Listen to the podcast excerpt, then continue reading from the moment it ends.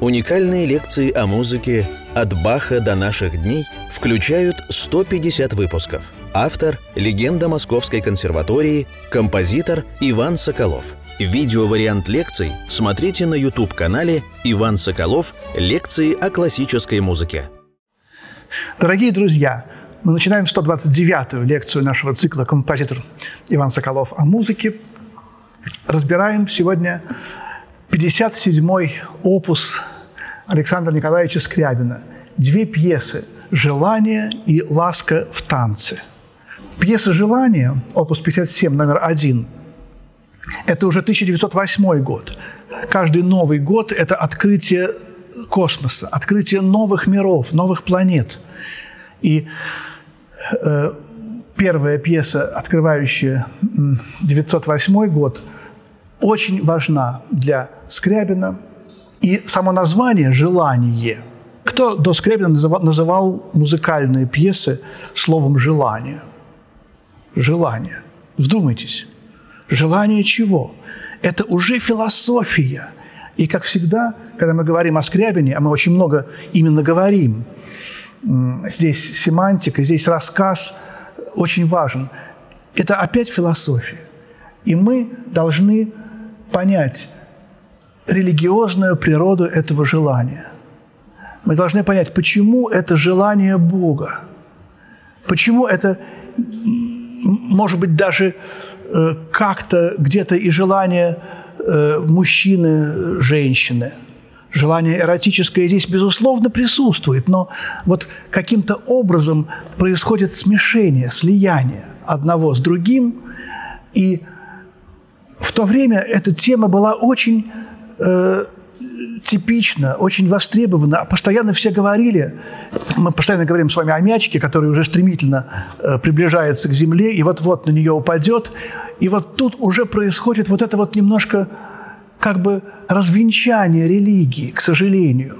Религия остается, но она входит в самые, в самые вот уже низкие слои атмосферы, можно сказать. Вспомним, какие иконы – вспомним в то время, э, как э, чувственно изображается все религиозное. Это возрастание чувственности, оно началось еще и с эпохи Возрождения, мы все это знаем давно. Но именно в этот момент этот процесс достигает своего апогея. И вот здесь уже э, наша задача, конечно, эту пьесу желания не исполнять эротично. И вместе с тем не исполнять очень религиозно, как абсолютно церковную холодную молитву. Здесь вот уникальный пример совершенно отсутствует, как это было у Баха, обозначение темпа. И характера тоже. Мы знаем, что Скрябин терпеть не мог писать метрономы для своих сочинений – и еще э, в 90-е годы позапрошлого века поручал это делать Лядову. И Лядов, э, он говорил, э, то ли сделает это лучше меня, он знает, какие у меня должны быть темпы. А я не люблю это делать, потому что я играю то в таком темпе, то в другом. И не хочу ограничивать волю исполнителя. И в каком-то смысле он был прав. Но вот характер Скрябин почти всегда обозначает. И очень часто зачеркивает один характер, пишет другой, сомневается. Здесь же, в этих двух пьесах «И желание», и «Ласка в танце» нет ни темпа, ни характера. И это тоже не случайно. Если бы он захотел, он поставил бы. Потому что здесь допускается предельная многозначность. И в этом, опять же, близость э, этих пьес Скрябина к Баху. И как по-разному играют эту пьесу разные исполнители. Вот здесь, правда, э, есть оттенок пианиссимо в начале этой пьесы. Но Сафроницкий играет, например, Форта. Я сыграю, опять же, чтобы было понятно, о чем мы говорим, целиком пьесу «Желание» Скрябина, опус 57, номер один –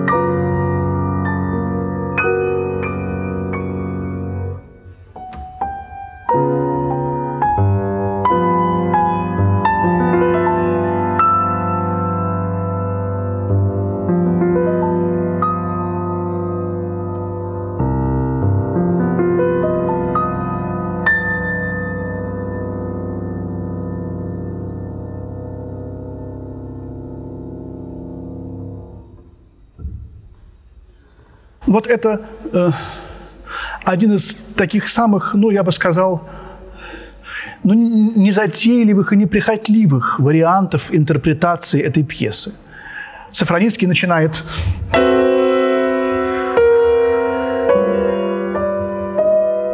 более страшно, хотя написано пианиссимо, но мы знаем, как э, парадоксально меняется может это обозначение в руках гениальных творцов.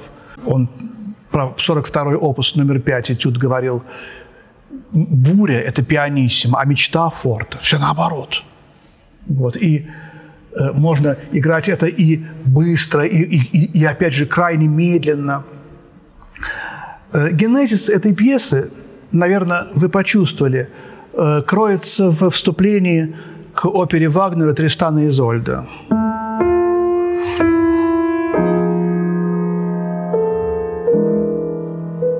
Только там, конечно, я неправильно сейчас процитировал. Раз, два, три, четыре, пять восьмушек, дальше шестая. Раз, два, три, четыре, пять. Вот это вот медленное, бесконечное томление. И, в общем-то, в, су в сущности это вступление Вагнера к опере «Тристан» и «Изольда» – это и есть желание. Там желание Тристана и, и Изольды. И, конечно, из этого выросло все. Здесь, безусловно, вагнеровские влияния Скрябина. Когда Скрябина спрашивали еще в 90-е годы, «Вы вагнерист?» Он говорил, «Нет, я скребинист», гордо вот, так сказать, говорил, что он от Вагнера не зависит, хотя понятно, что это было желание, которое выдавалось за действительность, а мы говорили, что генезис творчества Скрябина – это Вагнер, если идти обратно, э, Лист, Шопен и Бетховен. Вот это. Ну, а дальше Бах уже, так сказать, само собой. И вот здесь что важно у нас в э, этом в аккорде, Тристан-аккорде знаменитом, что в сущности это квартовый аккорд. Фа-си – это увеличенная кварта, которая может быть и уменьшенной квинтой. Вот. Си ре диез – это малая, большая терция, которая может быть уменьшенной квартой, в зависимости от нотации.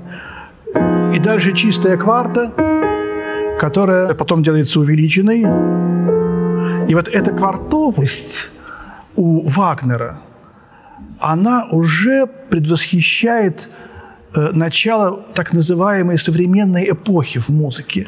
Распад терцовой гармонии. Есть, конечно, такая замечательная книга Эрнста Курта «Романтическая гармония и ее кризис в Тристане Вагнера». Вот такое название, оно уже само по себе говорит о содержании этой книги, она была переведена на русский язык в 70-е годы. Действительно, вот кризис этого, этого торцового расположения, которое еще пока у Брамса есть, который был позже Вагнера, а Вагнер, как революционер, больше революционер, чем Брамс, он уже расшатывает вот это. И опять же Нейгаус находит эту квартовую гармонию в четвертой балладе. Вот она.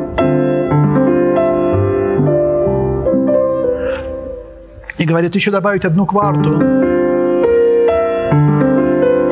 И будет просто уже, э, ну, практически вот э, прометеевский аккорд, почти, почти чистый. Шопен был грандиозный новатор в области гармонии. Шопен, затем, мы уже сказали, Вагнер. Вот этот аккорд фактически квартовый, но пока он еще разрешается в доминанту. И вот здесь тоже Скрябин берет квартовый аккорд, и все-таки пока опускает его как бы на землю.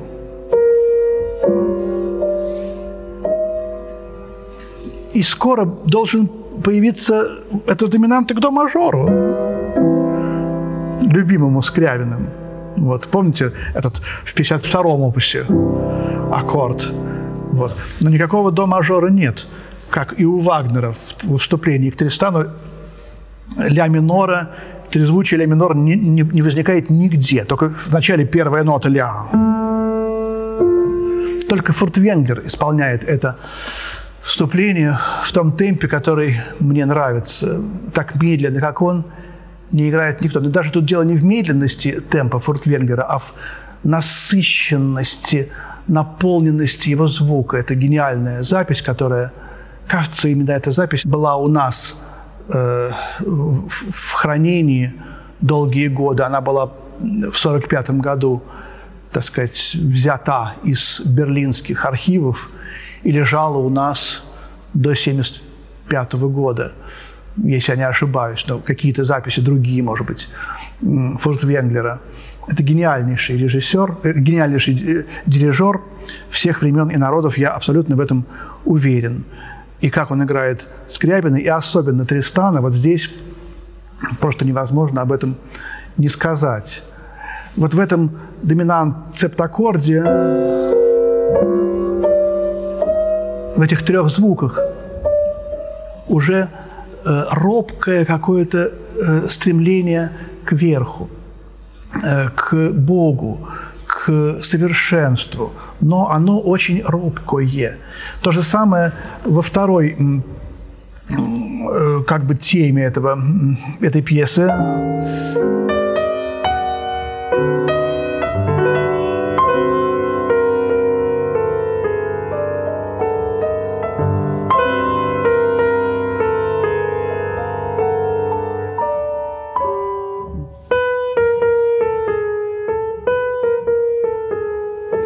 Вот это настойчиво повторяющееся, как молитва. Здесь тот случай, когда не нужно играть второй раз ни громче, ни тише. Это молитва «Господи, помилуй, Господи, помилуй». Даже «Господи, помилуй, Господи, помилуй». Конечно, вряд ли Скрябин именно связывал это э, сознательно с Господом.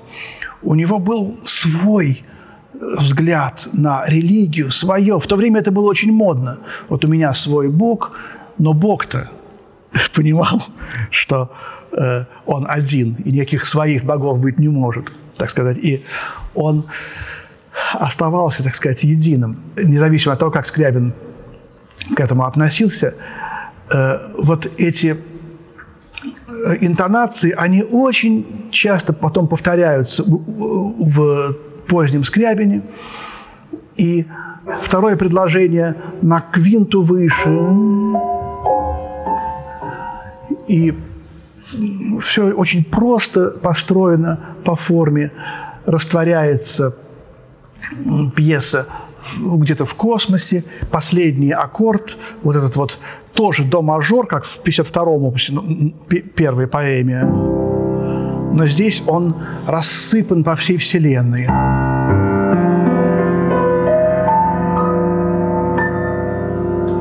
И в общем-то, квинта до соль, потом тритон, видите, и еще один тритон. В общем-то, эти два тритона, они оба разрешаются в до мажор, но разрешения как, раз и нет здесь. Никогда не забуду личное одно воспоминание. Вот этот темный вечер – Э, я сижу на уроке у Николая Павловича Станишевского. Обязательно я хотел бы рассказать о нем подробно. Э, это человек, который открыл мне мир Скрябина. 1900 года рождения я пришел к нему в Фалеевский переулок, в маленькую комнату на э, Фалеевском переулке, коммунальные квартиры, и на очень плохом пианино, которое божественно звучало под его пальцами – проходили эти занятия э, с 10-11-летним мальчиком, каким я тогда был, он занимался Шопеном, Скрябиным, играл мне поздние сочинения. И это была такая чарующая атмосфера в то, вот, в общем-то, советское время, начало 70-х годов, что я никогда ее не смогу забыть. И я с тех пор питаюсь этими уроками. Вот он сыграл, ну-ка, посмотрим, какой у тебя слух. И сыграл мне.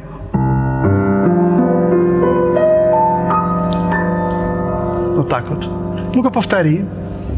И я помню с гордостью, что я все эти 10 звуков сыграл точно. О, молодец, молодец, молодец, сказал он мне. Ну, было просто квинта, а это тритон, потом то же самое, та же октава и еще один тритон, повторенный на октаву. Вот вторая пьеса «Ласка в танце». Она начинается абсолютно с того же аккорда. Тоже пианиссимо, никакого темпа нет, но вот здесь невероятно яркий пример того, что я называю триады, хотя здесь именно диада, а не, а не триада. Вот. Но это тезис и антитезис, синтеза здесь нет. И вот тут я вспоминаю, опять же, Ирика Сати, которому мы тоже должны обязательно посвятить хотя бы одну лекцию. Э, эти его, э, например, три гимнопедии, о которых мы еще поговорим, которые как бы абсолютно одинаковые. Вот это 1890, кажется, год. Э, видите, на 18 лет раньше, чем пьесы Скрябина. Там очень простой стиль такой гармонический, никаких гармонических открытий там нет, но они абсолютно как бы одинаковые, никакого контраста. И когда мы вторую пьесу начинаем, нам кажется, что это первая началась. А вот вторая.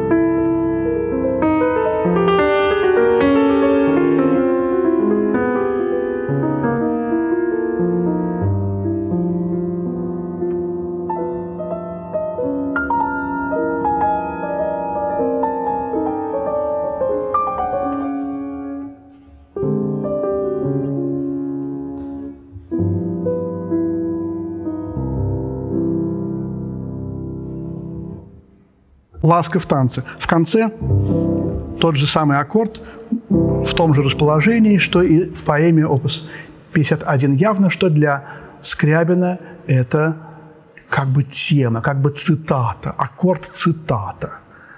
Вот это послед, последнее, наверное, применение до мажорного аккорда вот здесь. Потом уже таких явных мажоров у него не будет, кроме поэмы «К пламени» 72-го опуса.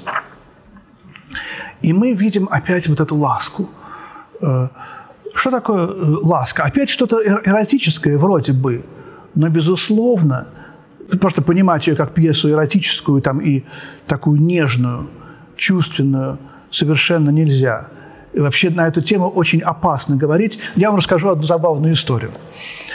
Э, про лирические пьесы Грига – ни больше, ни меньше. Грига мы как-то не захватываем, хотя э, зря.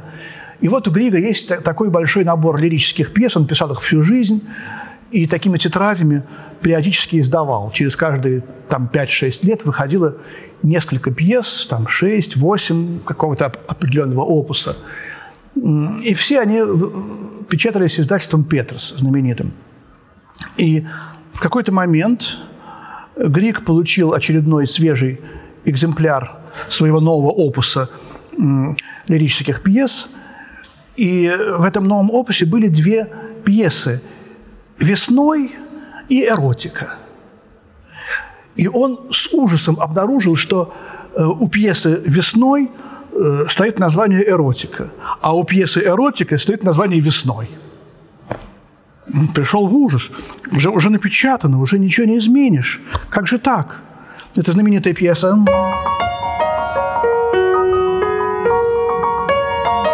И не помню сейчас точно, но вот этот звенящий фа мажорный аккорд Э, у нас у всех э, с детства связан с ощущением весны, и мы совершенно, так сказать, поражаемся, как точно Грик уловил вот этот вот весенний звенящий колорит капели, колорит каких-то э, небес светлых.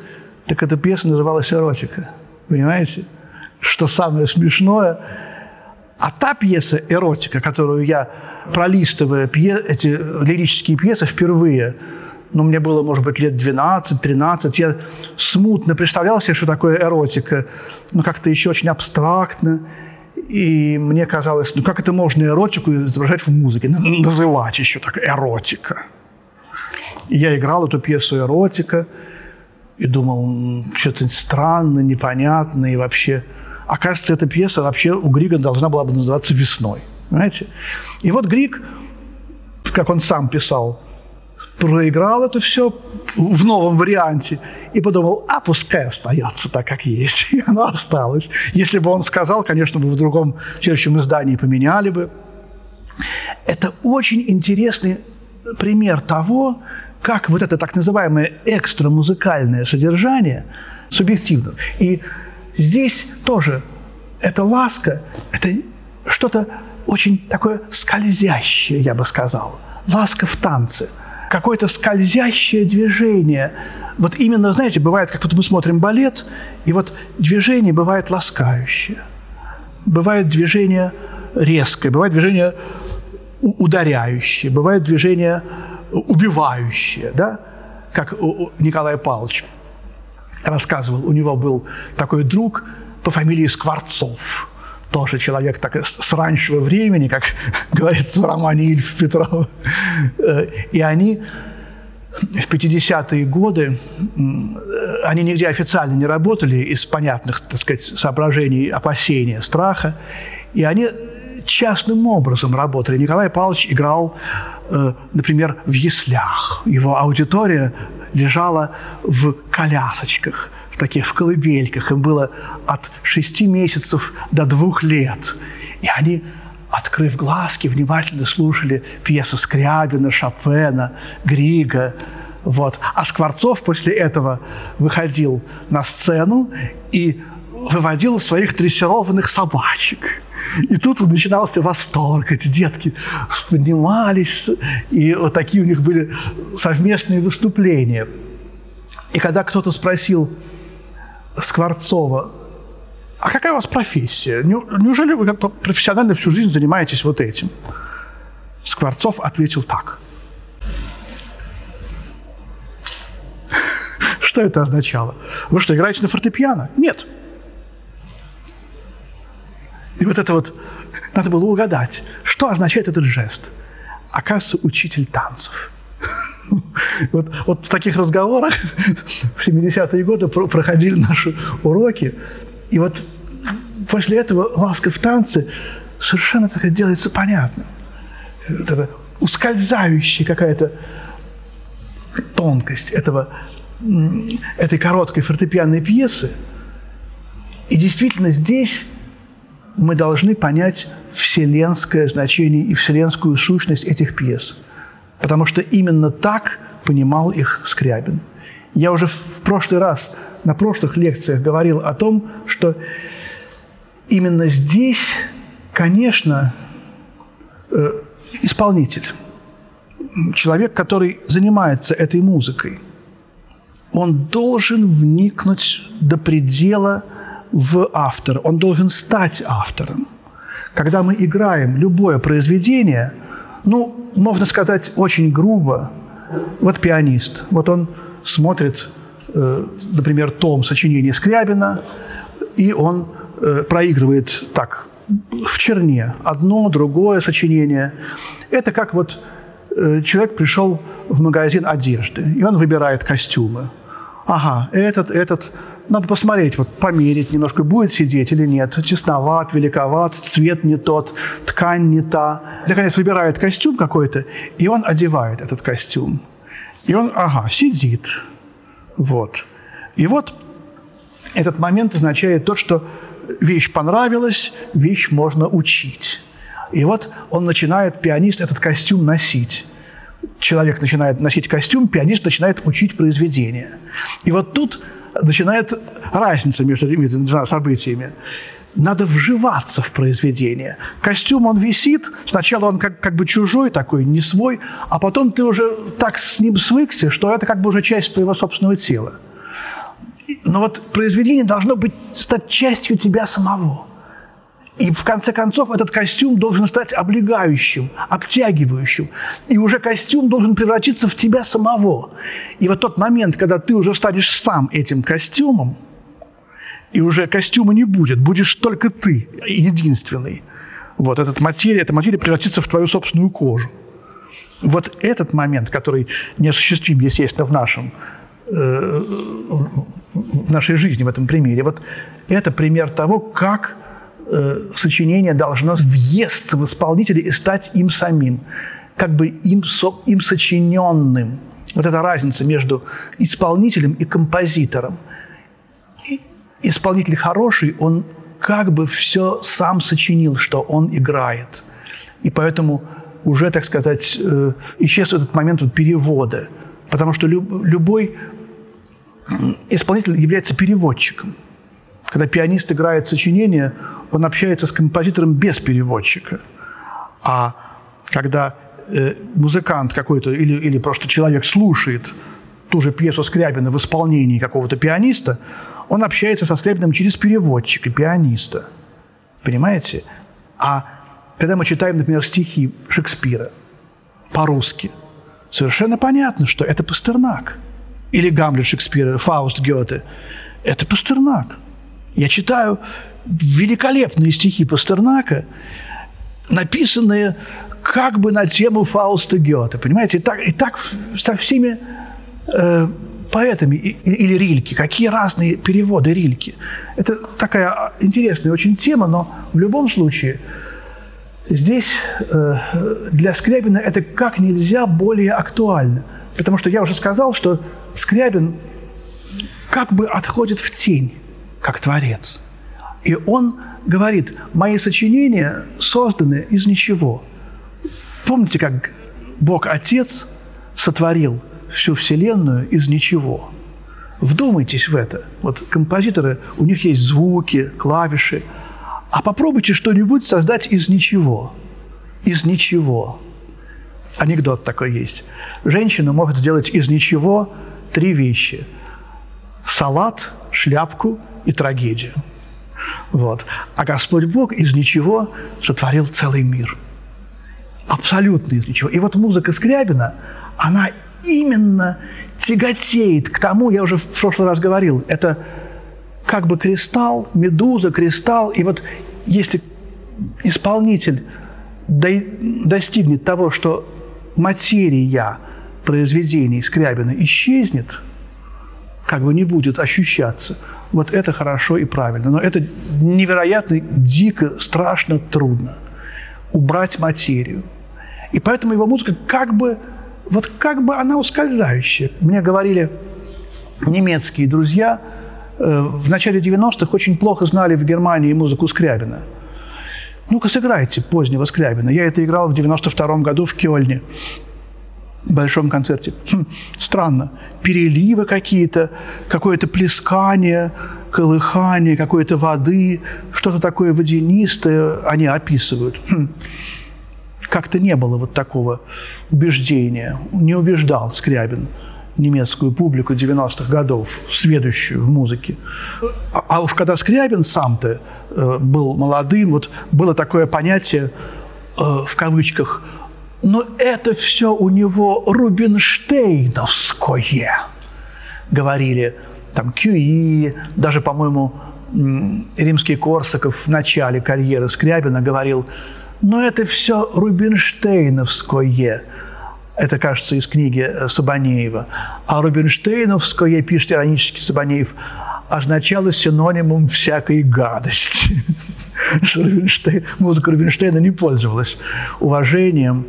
Да, пианист гениальный, да, дирижер, да, но композитор, э, ну, несправедливо они, конечно, были, потому что кое-что было очень неплохо. И, и, гениев надо оценивать целиком, я все время говорю.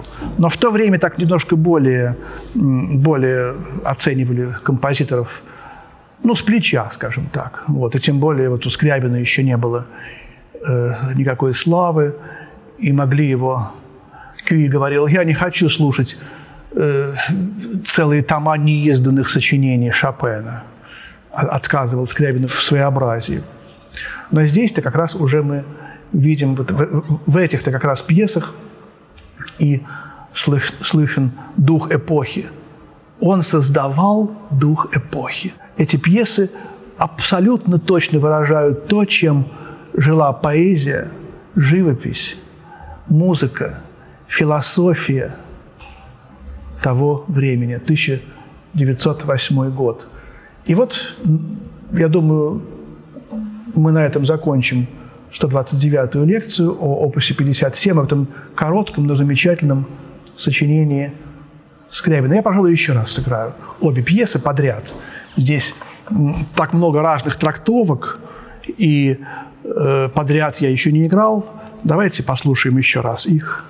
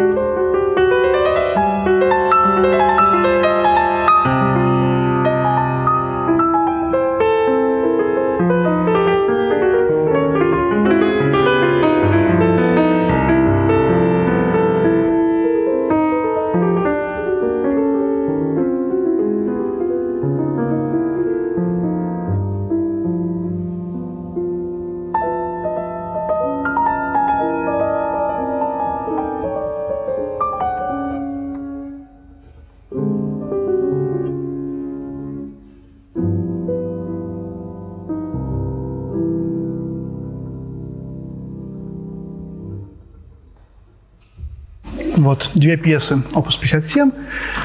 Спасибо, дорогие друзья. До свидания. Всего доброго.